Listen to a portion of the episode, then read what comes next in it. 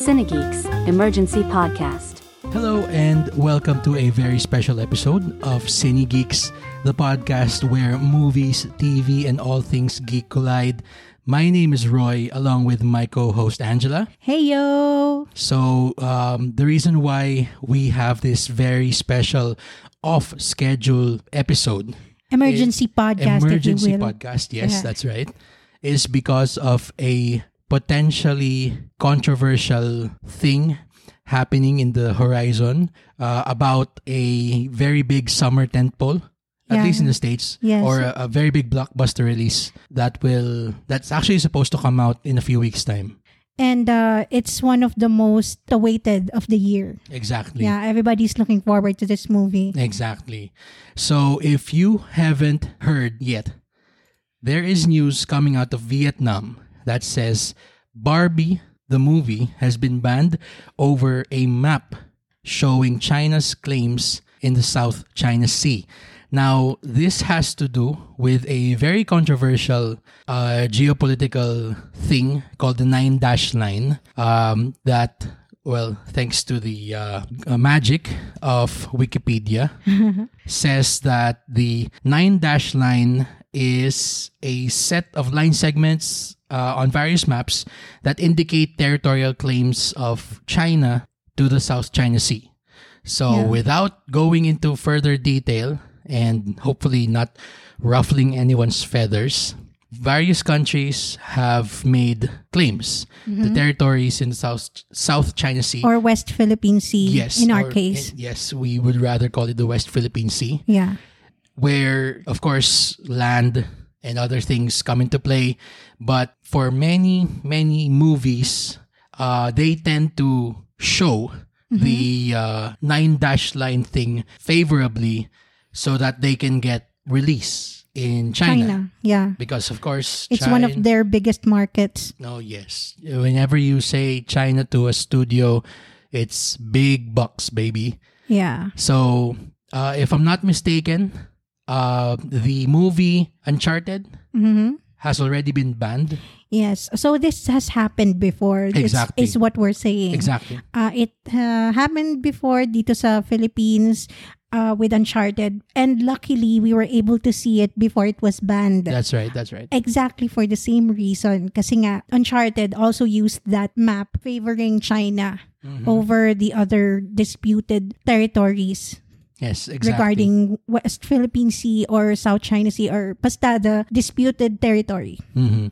Now, all right. So wherever you go outside in Metro Manila, mostly there's crap ton of Barbie marketing materials. Already. Eh. As early as now. Yes. As in, parang last week pa nagsimula yung marketing push.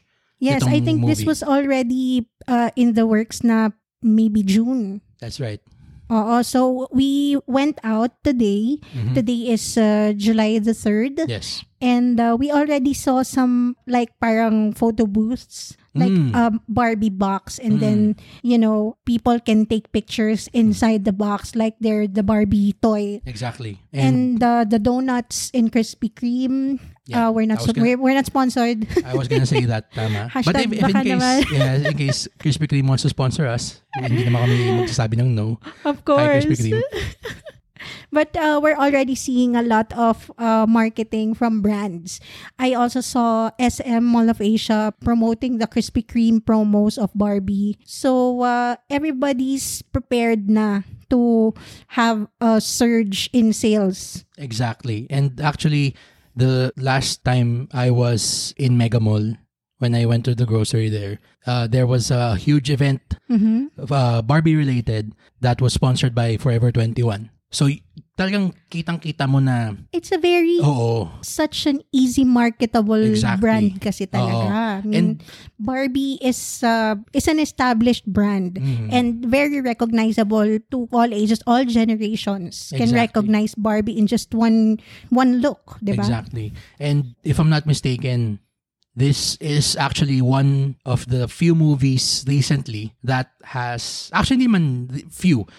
I think I can say the same for Super Mario Brothers na it has crossover appeal, not just for kids. There's an aspect to it that will certainly appeal to young girls and young children in general who love Barbies, not just girls. There's that. Especially now that Barbie has expanded their reach. Exactly. Their inclusivity. Diba? They have non-binary Barbie. They have transgender Barbie. They have Barbie of every color, every race. So they are being inclusive. So Barbie is not just an intergenerational thing. It is also very interracial. That's why the brand is lasting. Exactly. And aside from the obvious appeal to children, there's also the appeal to cinephiles that because this movie is written and directed. Well, it's written by Greta Gerwig and, and Noah Baumbach of all people. Yes. I can't wrap my head around the couple behind Marriage Story creating a Barbie movie. And of course, isn't that interesting? Exactly. And directed by Greta Gerwig. Yeah. So there's the obvious cinephile pedigree that will attract, you know, informed moviegoers. That is true. Exactly. And also, one last thing, it also will appeal to, and I count myself in this demographic, the Barbenheimer bros who, and just to give you a quick background about this, earlier this year, this year's summer blockbuster slate was being released. Okay. For some reason, pinagsabay nilang release sa States. Barbie and Oppenheimer. Barbie and Christopher Nolan's next epic Oppenheimer, of course, about the man who created the atomic bomb. Because why not? Exactly. Barbie and atomic bomb. Exactly. And we touched... What a pairing. Yes. And we touched upon this last week when we talked about Tom Cruise's post on social media encouraging people to not just watch his movie but to also watch Go Oppenheimer. Go out to the theaters and watch Oppenheimer and Barbie. And also Indiana Jones. Yeah. Indiana Jones. And of course, Mission Impossible. Of course, goes without saying. Pero I also want to touch upon that Greta Gerwig and Margot Robbie also made a similar social media posting promoting the other movies as well. Wow. So they promoted Indiana Jones, Mission Impossible, and Oppenheimer. These are the biggest movies of the year, of summer. Exactly. And actually, there was a post on, if I'm not mistaken, Variety, the Hollywood trade publication, asking if this was the way that movies would be promoted moving forward. Na parang meron siyang konting cross-promotion. Yeah. Just parang one person, or if one promotes, everybody wins. What do you think about that too? Like we discussed a while back, diba? Some movies are exclusively released on streaming only. And it's been that way because of the pandemic. That's right. But now that all the theaters are open and marami ng movies na lumalabas, they're encouraging all audiences to experience movies again in the theaters where it belongs and where it should be experienced. Exactly. That's right. That's right. That's right. So this is potentially disheartening because as a film fan, as a Cinegeek, of course, we keep on saying that we are accepting. We would like to think that movie fans are the more tolerant kind of people on earth. And it's just so sad to think that it's a possibility that we will not be able to watch something that we've been anticipating for a long time because of petty reasons. We don't want to get into it. We're not experts on it. Yeah. And hopefully, actually, there is a silver lining to this. There's a very, very small chance that it hopefully goes through here in the Philippines because just going back with this 9-dash thing in movies, Uncharted was banned here by the MTRCB. Yeah. Can you give us a background on why it was banned? Yes, it was banned by the MTRCB per the request of our country's Department of Foreign Affairs. DFA. Okay. DFA. So after a week or so of it being shown in cinemas, it suddenly disappeared because of the map. Luckily, we were able to see it before it was banned. I don't think I can say that I was lucky. I didn't even notice that. I didn't even notice whatever they banned it for. At saka nakakatuwa pa doon, parang yung buong climax nung Uncharted, di ba dito ginawa? Technically in the story, dun sa parang sa Mindanao ginawa yung ending nung Uncharted. Diba? I don't know. I mean, most of the time, Filipinos really get excited whenever they see the Philippines being a part of the story of the movie, di ba? But in this case, I think the political climate in the Philippines was a little hot. Kaya it got banned. True. Yeah, and well, also, Uncharted, I don't know. Personally, for me, if the movie is being marketed to children and kids, I don't think it's a problem. And also, I saw what they're talking about, the map they're talking about, and it's just Asia. Yun nga yung, I was gonna get to that. Yun nga yung nakakatawa dun eh, yung map in question. Kasi, and I don't know if you'd be able to find this online. Just I think a simple Google search will bring up the picture in question. Mm-hmm. But when you look at the picture of the map that got Vietnam so riled up, it's actually a very childlike map. It's a map drawn by a child. Exactly. Na parang sobrang niyang innocuous, sobrang niyang unassuming. Yes, it's for very you to preschool kind of map na nakalagay lang sa kanya is Asia. Oh, tapos and there was no China, there was no anything, there was no Nine-Dash Line. Well, there were dashes. Pero ito na, here's the funny part. Mm-hmm. There were 2 dash lines, quote-unquote, pero one was 8 dashes, mm-hmm. and the other was 10 dashes. So, I don't know if parang they're also trying to satirize the fact that this movie has to appeal to China. Would they really risk that though? No, well, it's Greta Gerwig. This is what's gonna happen if they do touch upon that. Let alone satirize it, diba? Well, yeah, that's what you get when you try to make Barbie into an avant-garde movie. I mean, it's a map. Exactly. Yun na nga yung it's a child-drawn map. Yes. Parang nakakatawa lang kasi given ito, sige, yung dun sa Uncharted, mas obvious siya tignan.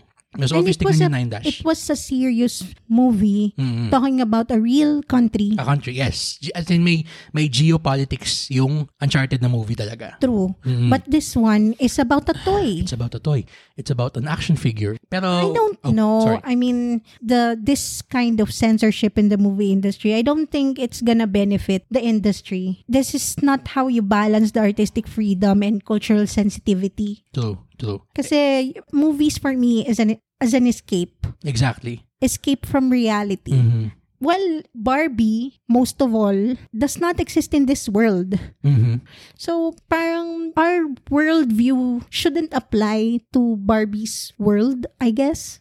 Yeah, I agree. I know it's a very delicate topic, exactly. Especially when it involves politics. Pero for me, this is, I don't know, this is not relevant in this case because of a child-drawn map that says Asia. True. And I guess in the future episode, we are going to touch upon this topic of censorship and how it's affected by cultural norms and values and whatnot. Pero we are going to try to tackle that as delicately as we can. Yes. But for now, I agree with you exactly what you said about this entire thing being so ridiculous. Mm-hmm. Because, again, one, it's a map that is so obviously made to look like it was drawn by a child. Yes. Are you even willing to politicize the mind of a child and not just, let the child enjoy Barbies as it was meant to be enjoyed as a child? Or your child self for us. Exactly. Yeah, my child self want to see Barbie. Exactly. Walking and talking around, in her Barbie world. Exactly. So there, I guess we've touched upon this very, very delicate, controversial topic. I sure as hell am hoping na this movie still goes through and does not get censored and banned. As a Filipino, and I'm all for West Philippine Sea. True. I don't think it really offends our claim in the territory. It's not. This is being blown up so ridiculously. It's exaggerated. True. I hope the MTRCB can look past this geopolitical bias and controversies and just look at it for what it is. It's art.